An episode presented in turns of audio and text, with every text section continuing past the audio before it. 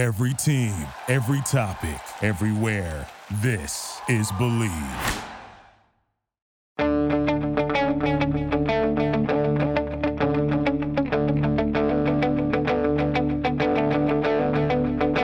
Ich warte seit Wochen auf diesen Tag und tanz vor Freude über den Asphalt.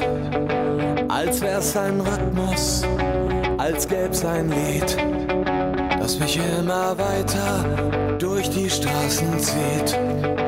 Komm dir entgegen. Hello and welcome to Gegenpressing, the Bundesliga podcast from the Futbolgrad Network. I'm your host, Bryce Dunn. And joining me, as always, is the area manager and writer for Transfermarkt and the Futbolgrad creator, Manuel Veth. Manu, how you been?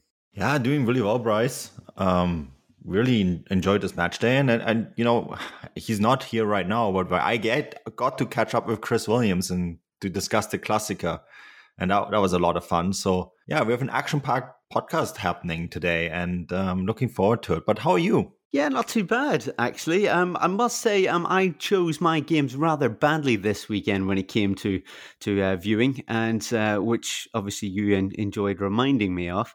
Um, yeah, I, I, watched a lot of uh, games that didn't quite set the world alight. Apart from the one that you've just mentioned, that's a late kickoff on Saturday. That that was something special, wasn't it? Eh, and it, was great to have Chris back. And you guys recorded a piece from Saturday night as well to talk about that game, which we'll get to later in the podcast. But uh, Manu, let, let, let's get going and let's start with a game at the other end of the table in Schalke versus Mainz, which happened on Friday night.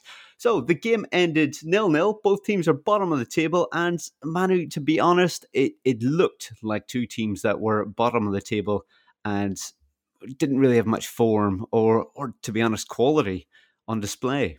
Yeah, let's talk about the highlights, shall we? Yeah, that's it. That's all the highlights. Um, I was going to say this won't take long.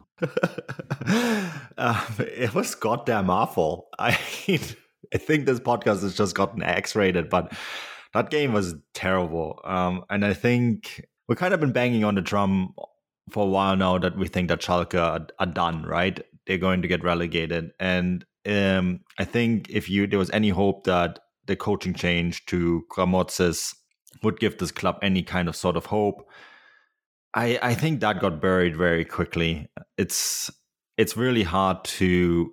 I mean, it's really hard to fathom to, think that anyone still believes that this club could maybe get finish outside of the relegation zone, right? And I know there's always hope that maybe you finish 16th uh, and they get into relegation playoffs, but does this team even have enough to beat someone like you know I mean, there's all sorts of teams that could finish uh, third in the, in the Bundesliga too. Um, I mean, including Hamburg far, Fürth, Kiel, Bochum. I mean, there's a lot of good teams in that second division, and I just don't, I don't see it, Bryce.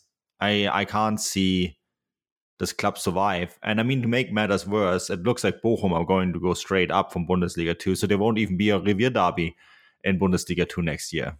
Yeah, um, this is it. It's, I suppose we, we talked about it before, didn't we? Um, well, plenty of times that Schalke just, you know, really lacking in quality, and they just look like they're not going to pull themselves out of this. They, they've even changed coach again, and it. I know that it's early days, but it didn't make much of a difference on this particular occasion, did it?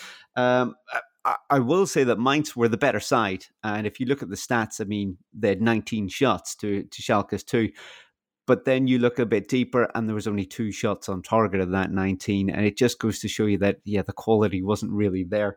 Um, obviously, Manu, we, we, we said about Schalke, um, it, it's it, it's hard to imagine that they're going to pull it off and stay up. But if we talk about Mainz, uh, there's still hope for them there. They're, they're not that far adrift, but they, they certainly need to uh, well just pick up some points from somewhere.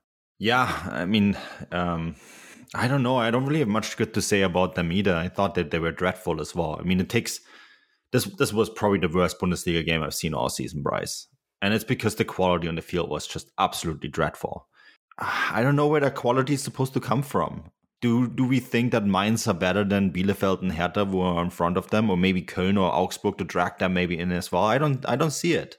And I think you know, I know it's only one point to Bielefeld. We'll have a game in hand, and we have to remember that we're talking about Bielefeld in a little bit. But I just don't see it, Bryce. I don't. I didn't see quality there, and um, that game, that's ninety minutes I want to have back for sure it definitely drove you to um, well when you were watching it over uh, in Europe. Obviously, the game's late for you; it's obviously early, earlier in the day. Um, but yeah, it definitely drove you into drink um, for the weekend. I think uh, just to get through that game. But, uh, but Manu, if we're talking about Schalke going down, and obviously Schalke, big club, you know, a, a club that's had success, um, spent money, lots of members.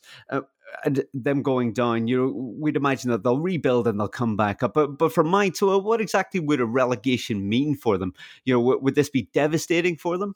I would actually argue that Mainz are better equipped to go down than Schalke because they are. I mean, Chris always says like there's a top 24 in German football, right? Because like the Bundesliga and Bundesliga 2 are much more closely intertwined than it is the case in other leagues around Europe. And I think they would be probably be better equipped to go down and come back up than Schalke because I think there is actually a bit more quality in that side, and they don't necessarily have to get rid of all that quality. So um, I think for Mainz, if they go down, we'll probably see them pretty quickly come back. Whereas for Schalke, I mean, look at Hamburg; they're outside of a promotion zone now, right? Again, and they might cannot come up again, and um, that is, I feel that Mainz will be the better side of the two to actually say, okay, look, oh, we're going down; it's not the end of the world, and we're just gonna like sell a few of our assets and bring in some Bundesliga proven Bundesliga two talent and come back up. And I think that's how it's gonna go down. Yeah, well, I, suppose we'll just have to wait and see if uh, either side can pull it off and uh, stay in the division. Uh, Arminia uh, would definitely be the other side, I would say, that uh, are in a little bit of trouble when it comes to staying up.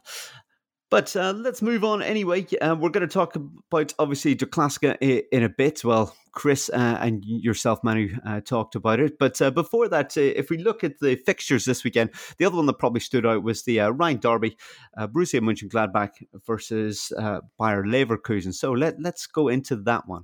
Tah won the ball well here, and now Diaby sprints away for Leverkusen.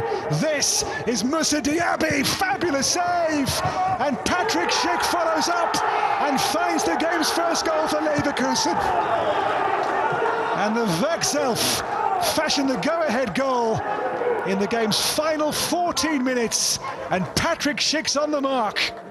And yes, that was the winner, um, Patrick Schick, getting on the end of a Diaby shot that was then parried in his direction.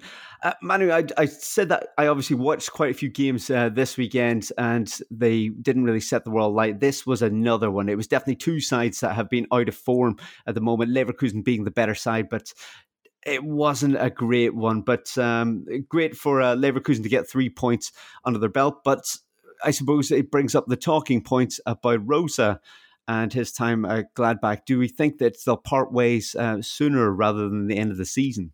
Yeah, it's an interesting question because I mean we we're getting to that point now, right? Gladbach drift uh, tenth place, thirty three points, haven't been good at all, and you do think you know it, it's interesting hearing certain voices in German football. Matthäus, for example, Lothar Matthäus and Sky said that there was me there's probably some discontent between the players and the coach. Max Eberl, the sporting director at Gladbach, is uh, denying this, um, but you hear more and more stories come out of that out of Gladbach like this. I mean, the first week after he announced he was going to join Borussia Dortmund, that's when it really started with like all sorts of rumors.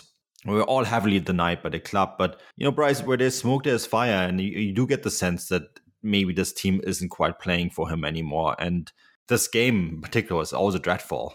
You know, both sides uh, really struggled do anything with this game. And I mean, for Leverkusen, this was a fantastic result because in the end of the day, they won this match and they're still in the Champions League race. They probably don't know how they're still in this Champions League race, but here they are, right? Just three points behind Eintracht Frankfurt and five points behind Wolfsburg and one point ahead of Borussia Dortmund, who I think are going to finish in the top four um, you know, based on what we've seen over them from them in the last few weeks. But Gladbach are in big trouble because they're not going to finish in Europe. I just can't see them finishing in Europe. And there might be a point now where you say, okay, well, maybe cut ties with Rose and and start looking into the new year and getting the club ready. That might we might be there at this point now, and maybe that will be the best for all parties involved. Yeah, that's a Gladbach have failed to win um, a Bundesliga game in their last six. Um, yeah, they've really dropped off, haven't they, since uh, Rose announced that he'll be leaving in the summer. They're down in 10th at the moment. Um, and it's, yeah, they've got a lot of competition, I think,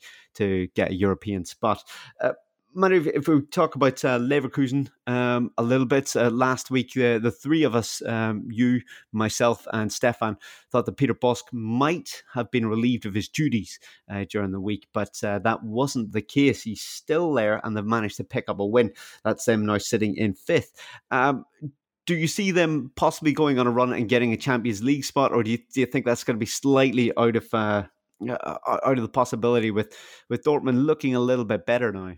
Yeah, it's, it's a good question. I don't think so. I mean, we should have probably known better to call the end of uh, of Bosz's reign. I, I, think that that would have been um, that would have been. I think it was actually kind of unfair that we were put in that position. I put the blame on you, Bryce. but fair enough. You know, fair enough.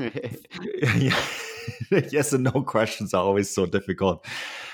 But I think um, there was an was an interesting development in Leverkusen this this last week. They signed uh, Kjeld Bjørnstad. Um, he came in came over from Denmark, and he's um, work, going to work with uh, Rudi Völler in um, an advanced sporting director role, um, youth development and player identification, which is actually something that kind of touches on what we said last week, right? With with us more or less suggesting that the transfer policy wasn't always the best for Leverkusen, and it, it, looks like they kind of identified this and maybe brought in a person now who can that can help Völler and Rolfes when it comes to player acquisition. And it's an interesting development. It's, he's an interesting personality, and um, I'm really looking forward what they're going to do with that in the long term. Yeah, well, certainly, um, a, you know, a, a, difficult one to call who's going to get the Champions League or the European spots uh, at the moment, but maybe that will have just kicked a bit of uh, life into Leverkusen. Uh, next, they'll be facing Arminia Bielefeld, uh, which is going to be a well, it, it, should be a little bit of an easier game for them. But uh, we'll, we'll, talk about uh, Arminia um, after Der Klassiker, where um, Chris and you spoke on Saturday night. So I'll, I'll hand it over to you guys uh, to cover that, and then we'll come back round after that. So to De Klassiker, it is. Gnabry trying his luck on that right hand side. Is there a chance for Goretzka? Maybe! Question answered! Leon Goretzka! And could it be the goal that settles this edition of Der Klassiker?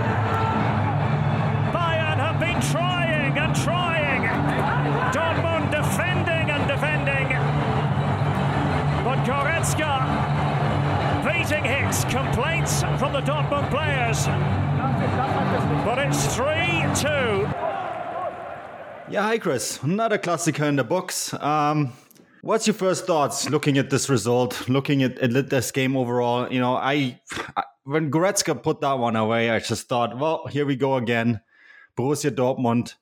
It was a meltdown. Um, but it wasn't quite the same meltdown than we usually see from them at the Allianz Arena, wasn't it? Yeah, if you look at before we went into this game, it's like 4 0, 5 0, 6 0. There's, there's all sorts of crazy results. But I don't know how you can be, well, I do know how because I watched it, but I don't know how you can be 2 0 up inside of 10 minutes and, and go on to lose 4 2, let alone 3 2. But um, yeah, it, it's a great game, but it opens up a lot of questions about Dortmund, um, mainly because they had a lot of people missing. Um, players that didn't travel, the three that didn't travel, Sancho, Guerreiro, and Reyna. I, I thought when they went 2 0 up, I didn't think they were being missed. But once Erling Haaland went off, then it's a completely different match. You got four of your best players not able to play. Um, yeah, I mean, there's so much to take from this match. I mean, where do we start? Uh, Bayern's defense, Bayern's ability to recover, Dortmund's beautiful attacking play versus their collapse, and dare we say it, their mental approach to a game again once it goes 2 2. I mean, there's just so many talking points. And then, of course, we've got the game which heaped even more pressure on this, which was Leipzig's win at Freiburg early on on Saturday. Yeah, I think we, we almost need to start with that, right? Obviously, the Klassiker is is the big headline game of this weekend, but we have to remember that Bayern Munich went into this game not being first in the table, and I think we all kind of fearfully watched the the earlier game between Leipzig and, and Freiburg, and we're thinking like, okay, well, here's a chance for Leipzig to go first on Saturday afternoon and put pressure on Bayern Munich for the before the evening fixture, before a game that is maybe wrongfully labeled the Klassiker these days, um, but it still like holds a lot of weight for both of those clubs. And we have to talk about Leipzig, Chris. Um, before we even get to Dortmund Bayern, we have to talk about Leipzig because this is now the third time in a row where they just have been very, very impressive. Just the the fact that they went to an opponent um, I mean, it starts all with that second half performance against Gladbach, then midweek in the Pokal against Wolfsburg, and now this 3 0 result where you never had a feeling that they were that that result would ever be in doubt. Like it was a Bayern esque performance once again by Leipzig, wasn't it?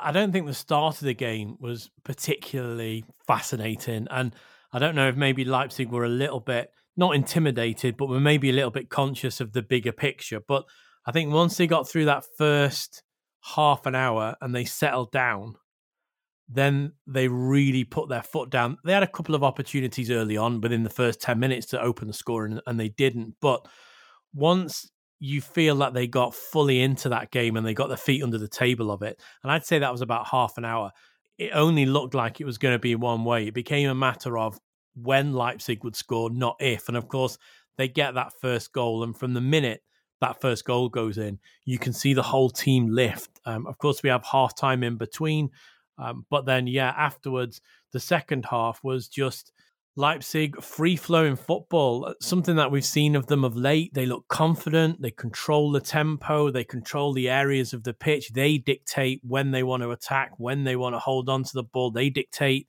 the speed of the play. Do they when they turn it over? It's it's up to them whether they attack, which is what we've always seen them do. But Nagelsmann's got them on that. Well, actually, we don't need to attack. Let's just wait. Let's pick our prime moment to do it. And and I think we saw that because that second goal is is a great goal, and the third one from Forsberg is just a wonderful team performance, wonderful team attacking move, and that shows a real maturity. And if we think back, Manu, it's only I mean, three, four years ago, obviously time's a, a loop at the moment, but when we went to the um, Red Bull Arena and we saw Leipzig outplay Bayern, but they didn't have that mentality to see it through, and they were eventually beaten. Was it 5 4? It was one of the best games I've ever been to. But you look at those two sides now, and they are so far apart in in their development, aren't they? Yeah, I think it's they have made a huge step in their development. I think someone's turned a switch at one point this season because I think that the, the, the potential to, for them to play like this has always been there, and there have been uh, glimpses of that sort of performance throughout the year. And obviously, you know, they were seven points behind Bayern, and that that gap has now shrunk to two points. That doesn't happen overnight, right? That that's a development, but I feel like almost there was a switch that was clicked, maybe somewhere between that defeat to Liverpool and that first half to Gladbach um, at halftime, all of a sudden they came out and they turned that 0 2 into a 3 2 in one of the most convincing performances that I've ever seen by any Bundesliga side over 45 minutes, not named Bayern Munich. And then that performance against Wolfsburg again, it was just it's just so clinical right now. Like it's not even that the football is brilliant or anything, as you as you rightfully pointed out early on. It's just very clin- clinical and clean. That Forsberg goal is, is a great example, but even the goals leading up to that. And when you look at the numbers against Freiburg, and this is a very, very good Freiburg side, by the way, this is one of the best seasons that they've ever played in their Bundesliga history. We can't forget that. But they have 58 possession against a Freiburg side that is a team that likes to have the ball, right? Um, 5 to 13 shots.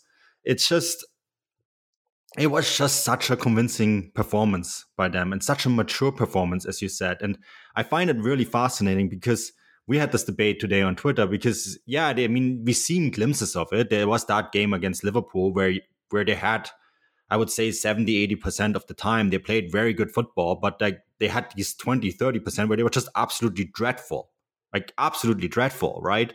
Um, and all of a sudden, somewhere there's a switch that has gone on. And we've seen this with Nagelsmann sides in the past, you know, where that happens, it all of a sudden goes on. All of a sudden, Sørloth is a striker that they pay 20 million euros for. All of a sudden, Forsberg is on form again. And Nkunku is playing great football again. Tyler Adams is the quarterback that we all expected him to be, right? It's interesting because we've seen this development before with Nagelsmann sides, haven't we? I do feel sorry for Julian Nagelsmann sometimes because he's had to do all this development, and not just him, and but his side as well in the public eye. Everybody's expected um, Leipzig to push on. I don't think anybody in the club was helped by them finishing second in their first season. Everybody expected them to take this next step, and it's done very publicly. Last season, the season before, they drew far too many games. I think I've said it before on a podcast loads of times. I think they threw their own title away last season by drawing 12 games. And this season, it's been a little different. They drew on match day two. They followed it up with some victories. Then they had a defeat and they followed it up. The only time I thought they might have a wobble is when they were beaten by Dortmund and then they drew with Wolfsburg, who have, have been a revelation this season. So that's not a particularly bad result. And then, of course, they inexplicably get beat by Mainz. And that's when I thought, this is it. I think it's gone. But they followed that up with just a tremendous six game winning streak now. Um, and this sixth game was the most impressive because it wasn't just about winning. Okay, they, they beat a terrible Schalke side. They've beaten Augsburg, Hertha, and the game against Gladbach was, was a real joy to watch. But this one against Freiburg carried its own mental pressure because everybody knew win this and go top. And then all of a sudden, you put the pressure on Bayern. And that's what we want. We want a title race. We want a two and a throw in. Hopefully, I don't know how it's panned out. I'll have to look further into the fixtures. But if these two can play at different times and they're heaping the pressure onto each other, that is is the sort of title race that I like, where one goes clear and then it's over to you. What can you do? And it adds this extra level of pressure. But the way they just picked apart um, Freiburg on Saturday was just a joy to watch. They they weren't rushed. They were patient. They decided when they wanted to do it, and the goals, all three of them, are real high quality, and that shows a big development for me. And let's not forget, they're in the semi-final stages of the Pokal. They could potentially win that. Can they win that? Can they win the league? Could they win the double? The way they're playing at the moment, they play Liverpool this coming week in a Champions League. Liverpool are playing terribly at the moment. I I think everyone will know I'm a Liverpool supporter. I haven't seen Liverpool play this bad since they were under Roy Hodgson. They're in a terrible vein of form at the moment. Lost five games at Anfield. Never happened. That has five consecutive games at Anfield they've lost. I think Leipzig will be genuinely annoyed that this second leg isn't at Anfield. It seems to be a massive problem for Liverpool at the moment. My only fear for them is can they fight on three fronts? Would it almost be better? And this sounds almost sounds crazy, but would it be better for Nagelsmann to concentrate on the Bundesliga? But if you make it through the next stage of the Champions League, there becomes another financial windfall. And this club isn't ran like Manchester City or PSG. It's not it's not an open checkbook. It has to be self-sustainable. And if they can get through to the next stage of the Champions League, that also brings through a hell of a lot of money to push the club forward in the summer transfer market. Yeah, and then there's also the fact that uh, winning breeds winning, right? A, it creates a culture in, in which you in which you learn how to succeed. And I think if you you know, it's not the end of the world if you go out against Liverpool, especially after the first leg. But let's say you do go through, that will give you that belief that you can you can basically push on and maybe push Bayern all the way. And um, you pointed out um, the title race; it's two points. I think it's now just between those two. There was maybe, you know, maybe tongue-in-cheek suggestions that the likes of Wolfsburg and Frankfurt could maybe jump into the mix. But I think with when you look at the table now, it's Bayern on 55, Leipzig on 53, and then it's Wolfsburg with 45 and Frankfurt with 43. Um, it is between those two now. And next week, Bayern are in Bremen.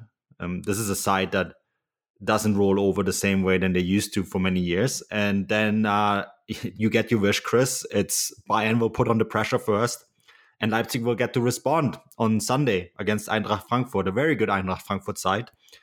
And I think it's going to be like that when you look at the, t- at the match days. It's going to be like that for quite some time. You know that one has to play first and the other has to respond, uh, which is interesting. You know, I mean, just look at the following match day. It's for it's Leipzig on Friday, and then Bayern has to respond against a very good Stuttgart side. So, yeah, we'll we'll get this scenario for quite some time. And I thought it was really cool that we had this before the Klassiker today.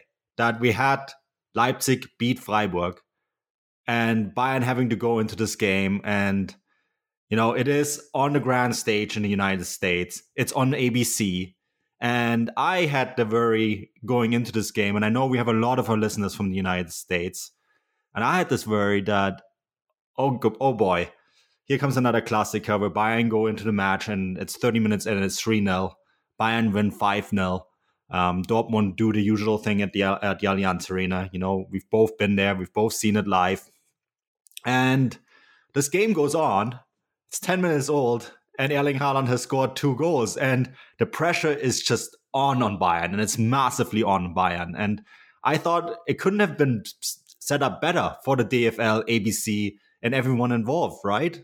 Yeah, uh, going into this match, I was a little like you. I was a little worried, and I think most of the people who cover the league um, on on social media had the same sort of thought. This is going prime time to an American audience. Um, and are we going to get casual viewers come in and go, so what's this about then? And after 15 minutes, it's 3 0 to, to, to Bayern. And people are, are going, oh, well, I've heard about this league before, you know, and, and it's not as exciting maybe as a Premier League or it's not as exciting as La Liga. And I think it would have missold the whole season that we're seeing. So when when Haaland scores two goals inside of nine minutes, I was really happy for that. Um, I was really happy because I think it, it shows are buying up for a fight, and and yeah, they were. But I know our listeners aren't new, but if there is anybody new, it showed a load of problems that Dortmund have had for the last few seasons, isn't it? It's can they hold on to a lead, and you're almost expecting it. Where is that sliding doors moment? And we had it. Where oh, I mean, you we spoke off the pod. You said all Meunier has to do is shoot. I can understand why he tries to pick out Haaland, who is unmarked in the area five yards out. I can understand why he does it because it's a third goal, it's a hat trick, and I, I genuinely would think that's not game over, but close to it inside the first half. But he he panics and he doesn't shoot and he doesn't pass, and inside a minute, we've gone from a situation where it should be Bayern nil, Dortmund three, to when it's Bayern one, Dortmund two, and and the second that goal goes in, the the game changed on, on in an instant. The game changed. Bayern became the dominant attacking force after the goal went in, and then it always looked like when was the equaliser going to come again?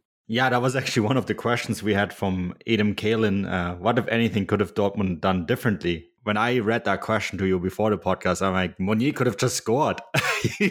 Put your boot through the through the ball and hammer that past Manuel Neuer. I don't care. Where, I don't care who's in goal there. If you if you're so clear through, I, I guess Meunier is not a striker. Fair enough, but um, and I think you're also quite right. If you see Haaland on your left, you can probably pick him out, but don't do what he did. And that was I I had.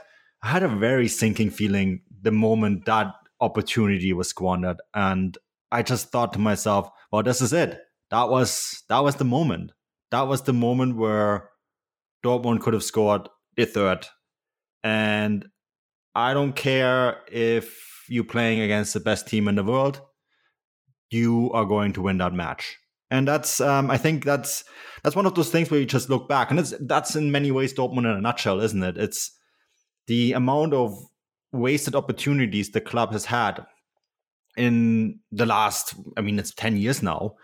Um, it, it kind of sums it up in that moment. And it was such an open and wild game up to this point. And I mean, in fairness, even when Bayern made it 1 2 um, through Lewandowski, and you know, Lewandowski will score when he gets in that opportunity, and then 2 2 through that penalty. And we'll have to talk about that penalty and the, the other penalty situations in a moment.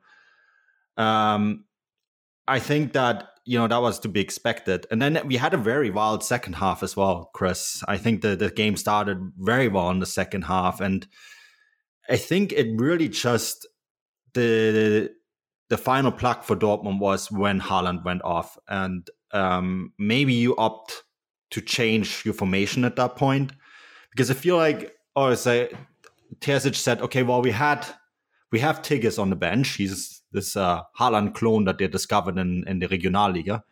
Um, talented striker, no doubt, but you know he's not Erling Haaland, and we're just gonna keep punting balls to a tall guy up front, um, forgetting that the tall guy up front is no longer Erling Haaland; it's now Tigges, right? And I think maybe I would have changed the formations at that point and just gone with, with a different trick because the trick wasn't working and it wasn't obviously not going to work with Tigges up front. So that's maybe where when you are more experienced coached, um, if you have a little bit more of a tactical repertoire, that's probably where you're going to make a change. Yeah, I did feel very sorry for Edin Terzic because he went into this game yesterday as we record this, so Friday, being unable to travel with, uh, I think, two of the key players this season. Of course, Jadon Sancho, many said was in poor form as, as as he come back into it. I don't really think he left it. I just think he didn't play as well as he could do, and, and all of a sudden, you know, he's back assisting and scoring goals. He's he's ruled out, and then Raphaël Guerreiro, who has just been tremendous again at times for Dortmund. He's unable to go. Gio Reyna offers another attacking threat I feel have they got those three players at their disposal. Um, if Haaland goes off, you've still got a threat in Sancho. You've still got a threat um, from a wing back like Guerreiro. You still got the threat in those midfield areas from the likes of Reyna or Bellingham or whoever's playing. But I think the minute you lose those four players, once Haaland goes off, he is almost fighting with one arm behind his back. But then you're quite right. Don't just put Tigges on it and lump the ball to him because yeah, he might he might be tall, he might be blonde, he might be slim, he might be very similar, but but they're not the same players, are they? They're they're two very different experiences, and one can hold the ball up slightly better than the other, and then there's no attacking outlet either side. So yeah, I would it would find I'd find it hard to criticize him too much because the way they started the match, I thought he got his tactics spot on. They exploited, really exploited that Bayern back line, high back line. Um, I thought they gave the, the two centre backs loads to to think about. I thought the midfield um, was pretty much under Dortmund's control. Um, I thought Emre Can had a really good game. I suppose we can get through to the foul or not foul at, at some point. Um, I thought it was a foul. I've since had a had a second think about it, but yeah, it, it's just so Dortmund for them not to to take that third goal because I think do they get that third goal? I think Bayern could probably pull it back to three three, but I don't know if they would then go on and get four three. I know they get the four and it's four two, but they get the fourth because Dortmund's head drops after letting in that third, and you know Lewandowski gets his, his hat trick inside a minute of the third goal going in. So that just compounded more misery onto them. But it, it was just such a, a Dortmund um, an example of how Dortmund have been throughout this season. But for them, I think they can be happy with a really good showing in the Allianz Arena from far from full strength as well.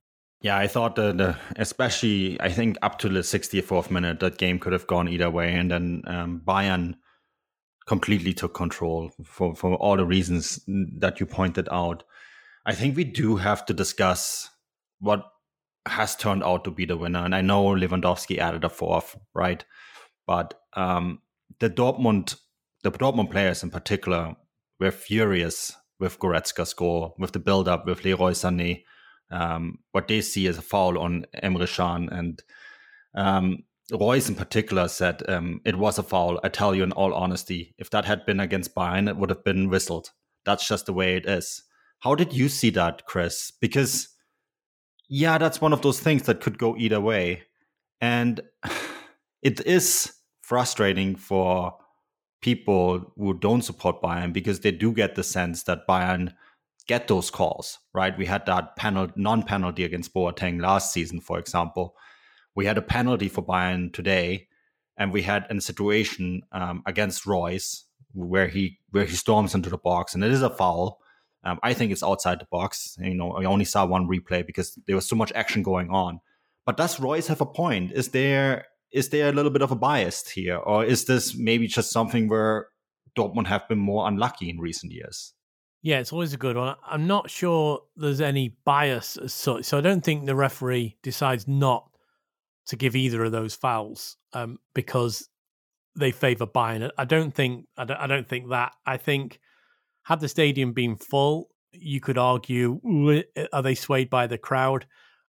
I'd flip it the other way. If this game is in the um, Westfalenstadion, I think both of those are given because I think the crowd would would have a, a, well a negative or positive depending on on who you support, who you're rooting for, would have an effect on that.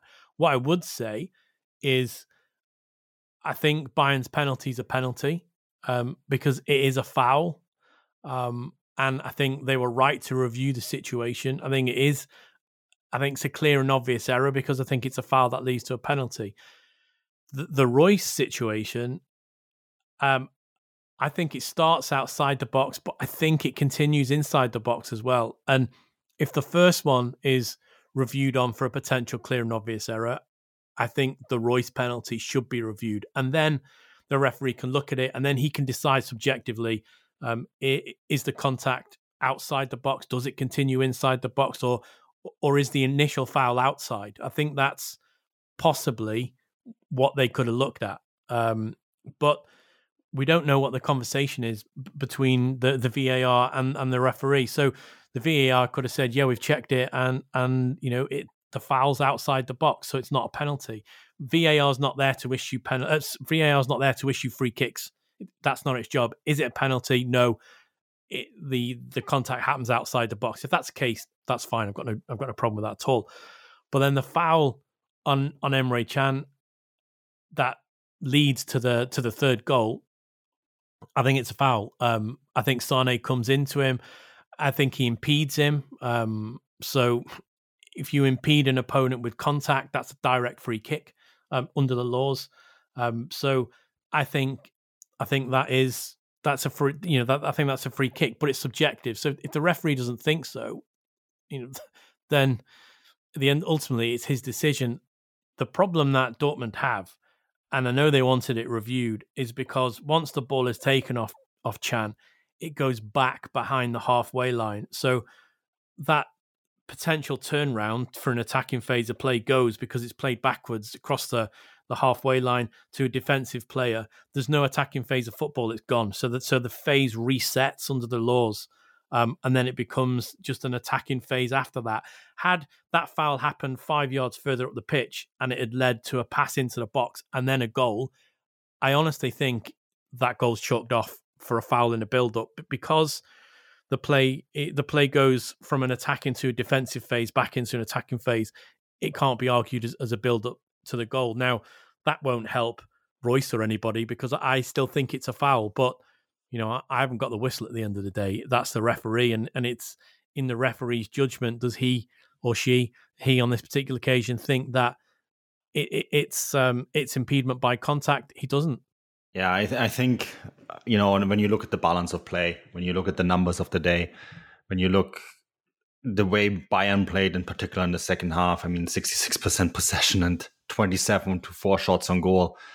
Um, I think in the end, Bayern deserved to win this match, and referee decisions always factor in, but so do many mistakes made on on the field on both sides. So, yeah, I think um, we have to only maybe talk about one more thing before we wrap this up, Chris, and that is Robert Lewandowski. And we did get a question today, and I personally think he's going to get it. Um, but Mike has asked us we if we think if he gonna is gonna get that 40 goal record set by Gerd Müller in 1971-72. I, I, Mike, I think he's gonna get it. he's he's on 31 goals now. He has another 10 games on his current rate. Unless he's getting injured, I think he's gonna break the record. What do you think, Chris? Yeah, I do. I think he'll break the record as well because he's got those 10 games left. But it, it's not like he scores one here and then he goes through a bit of drought. He, he tends to, like he you know did today, tends to get a hatful. Um, and I think he's probably, I mean, there's 10 games left.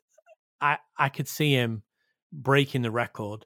Um, I could see him maybe going above it by a couple, maybe two or three.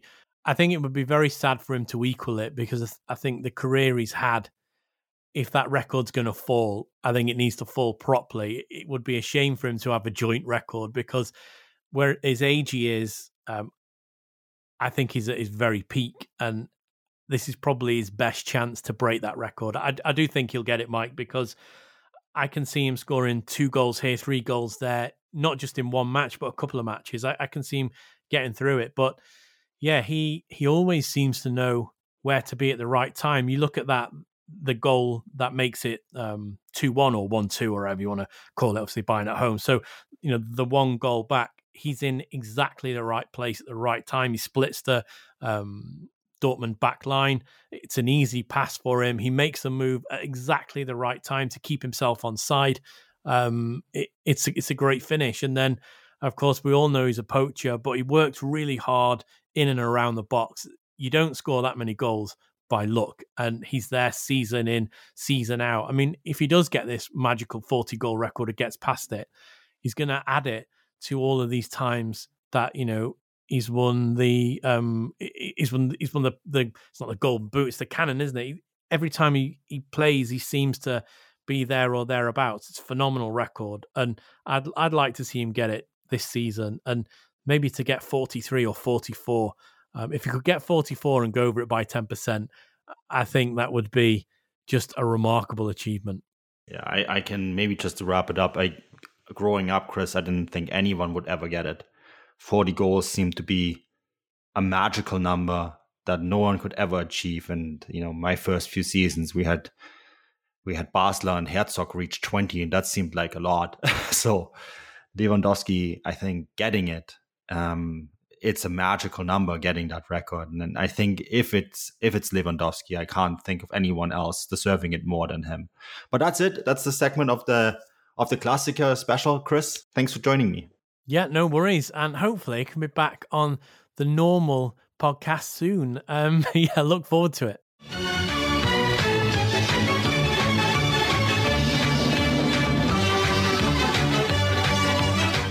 Yeah, wasn't it great to hear Chris back on the podcast? Hey, we do miss him. He's obviously uh, tweaking things. Uh, you know, we're producing uh, duties for us, but um, you know, so he's never too far away. But nice to hear his voice. So, um, Manu, uh, let's um, let's go back down uh, lower on the table once again. We're going up and down today. And yeah, talk about uh, Arminia. They they were probably the surprise package when it came to changing their coach during the week. We didn't see this coming, uh, Stefan, uh, yourself and I. But yeah, they they relieved the duties of uh, Neuhaus and they've brought in Frank uh, Kramer. Um, Manu, what, what, can you tell us about Frank Kramer? Um, who is the guy? He's not exactly a, a household name. No, he's not. He's um, I saw one someone on Twitter, the Arminia Bielefeld English account, um, not official English account, by the way, fan account, say woo. Yeah, Frank Kramer. I think we have to kind of go and explain to maybe what happened in in Bielefeld because on the surface, Sven Neuhaus, uh, sorry, Uwe Neuhaus, did did very good work at the club, right? And steering them clear of a direct relegation place with the game in hand. They they it's feasible to think that they might actually avoid direct like even the relegation playoffs. But apparently there was quite a lot of things that went on uh, behind closed door that made working together with Uwe, Uwe Neuhaus very difficult. Apparently he did not directly talk to the players. Um, he often only used uh, to communicate using head uh, captain uh, to speak to the team they Arminia Bielefeld wanted the wanted Uwe Neuhaus to use um, academy players and youth players, and this was discussed in, in great length. And uh, Uwe Neuhaus promised that he would, but didn't. He didn't deliver on those promises. A lot of players within the team uh, said that they were never addressed, that they were left cold shouldered, and this was also addressed. And uh, Uwe Neuhaus promised that he would um, alter his uh, coaching style, and he didn't. And the consequences were that the club wanted to go with someone more modern, someone who reaches the the younger players in the team, but also um, is able to to maybe develop the team into the next level. And Frank Kramer is someone who can do that. He worked in the the academy system of um, Hoffenheim. He worked in the academy system of Fortuna Düsseldorf, a club that I'm very familiar with, and um, that that has done quite a lot in that department and then he went to uh, work at the he also worked for the german youth setup has done very good work there as well and then uh, Red Bull, right? And I mean, a lot of people, obviously the traditional fans, um, are not a fan of what the Red Bull system does, but we know that they the academy system and youth setup is is excellent. And yeah, he's kind of worked his way up, and we've seen in the past, you know, that the coaches like Nagelsmann or Rangnick or uh, etc. Like they all like managed to like work their way up through through these kind of setups and Frank Kramer is going to be a very interesting head coach, I think, who is going to be who's going to be working much more closely with this team, I think, and try to get the best out of this team in terms of talent, but also develop the players on off the field as well. And I think it's going to be an interesting project to see if he can keep this team in, in the league, which would be a huge surprise. I think any everyone thought that Arminia Bielefeld would go straight back down, and he has a very good shot now of keeping Bielefeld in the league. Um, drew Union Berlin 0 0. Yes, a boring game, but that's a huge point for them, right? So I think Frank Kramer is going to be an interesting one to watch in the Bundesliga. Yeah, not a bad start, is it? Nil nil. It may not have been the most exciting games, but I'm sure he would have been happy enough to to take a point from that one. Um, midweek, uh, Arminia will be playing as well. They'll be playing their match day twenty uh, game that was called off previously um, against Werder Bremen. So that will be another chance for him to get some points on the board and see if he can steer them away from relegation. Um, Manu, let, us move on. You you've had a fantastic conversation, not just with Chris, not just with myself, but so, uh, you're with another German football legend this week in Jurgen Klinsmann. Um, that must have been uh, fantastic. It must have been a lot of fun. Um, uh, uh, and by the sounds of it, you talked about a lot of things, but we're going to focus uh, firstly uh, on Thomas Muller. what did he have to say um, about him and his? Um, his possible future with uh, the German national side, something that's been ever talked about, it feels. Yeah, it was actually a lot of fun. I, I didn't know what to expect. And um, the DFL does a fantastic job to give us time with, with players in the Bundesliga and to give us time with uh, personalities that used to play in the Bundesliga. And they set us up with Jürgen Klinsmann. It was a small roundtable, uh, me and another three journalists. And Klinsmann spent a, spent a lot of time with us. He spoke with us for 40 minutes um, on all sorts of topics. Hertha Berlin, of course, was a big topic. And we got to ask him about um, Thomas Müller as well, and Mats Hummels and Jerome Boateng as well, obviously, right? And he said that uh, he believes that the decision to no longer call them up was made in a moment. And he believe he feels that circumstances have changed and that is maybe time to recall them. And he feels positive that Joachim Löw will recall them. And it's interesting that he said that because uh, a full 24 hours later, Joachim Löw, Löw was asked around the Klassiker about the future of Thomas Müller, Jerome Boateng, and uh, Mats Hummels. And Thomas Müller in particular, right, who has been in incredible form, and said that um, a decision on them will be made in May and uh, he's previously said that, of course, the pandemic changed things. Although I don't think the pandemic actually changed anything. I think uh, the the playing on the field has has made uh, this decision different.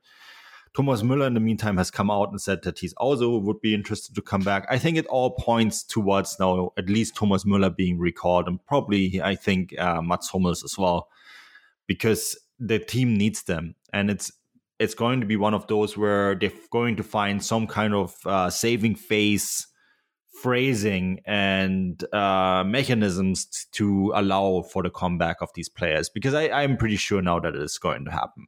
Yeah, well, there's international games coming up fairly soon. We, we, we could be provided with some answers then, maybe. But uh, Manu, did did uh, Jurgen have anything to say about his uh, former employee, uh, Hertha Berlin? Obviously, Hertha sitting in uh, fifteenth at the moment, so they, have had a bit of a rotten season.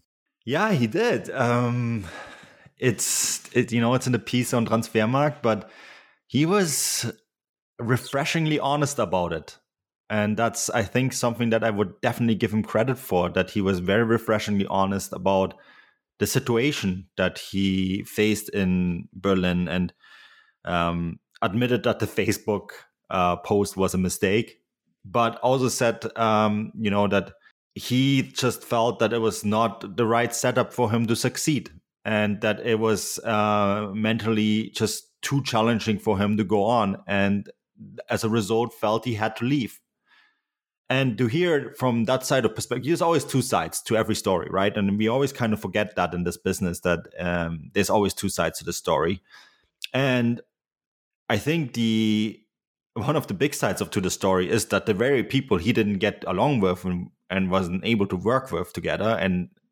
pointed this out at the time, they're all gone. Every single one of them is gone now, right? I mean, Michael Preetz was fired, and uh, it's it. He didn't want to say that he was vindicated, but I, uh, you know, when you when you sit face to face with someone and you you can read their you can read their body language, and he, I think he did get you did get a little bit of sense that like, yeah, I told you so. You know, I told you that things were rotten and that this wasn't a situation where I could have been successful. And that's really interesting. I think there was a lot of very interesting, juicy bits and pieces in there. And you know, if you want to read it, it's on Transfermarkt, both in German and English, and uh, has been widely quoted in the media in Germany afterwards, after I published my piece. And and it it was a very interesting conversation just in general, and I think it shed some light on what really happened at Hertha Berlin.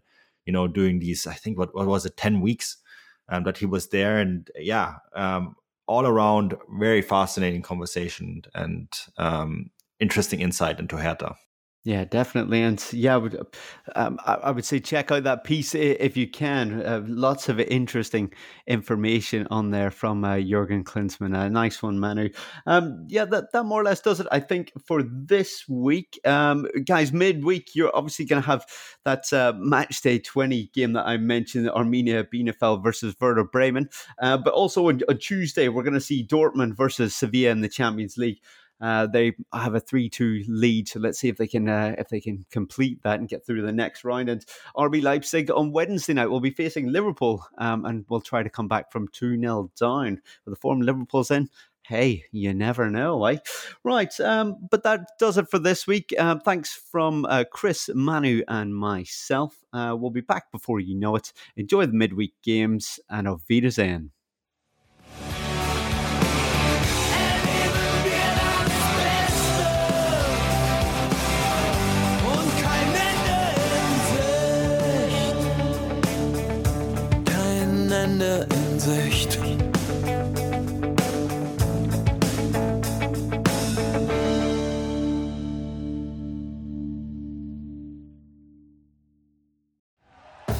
Thank you for listening to Bleav. You can show support to your host by subscribing to the show and giving us a five star rating on your preferred platform.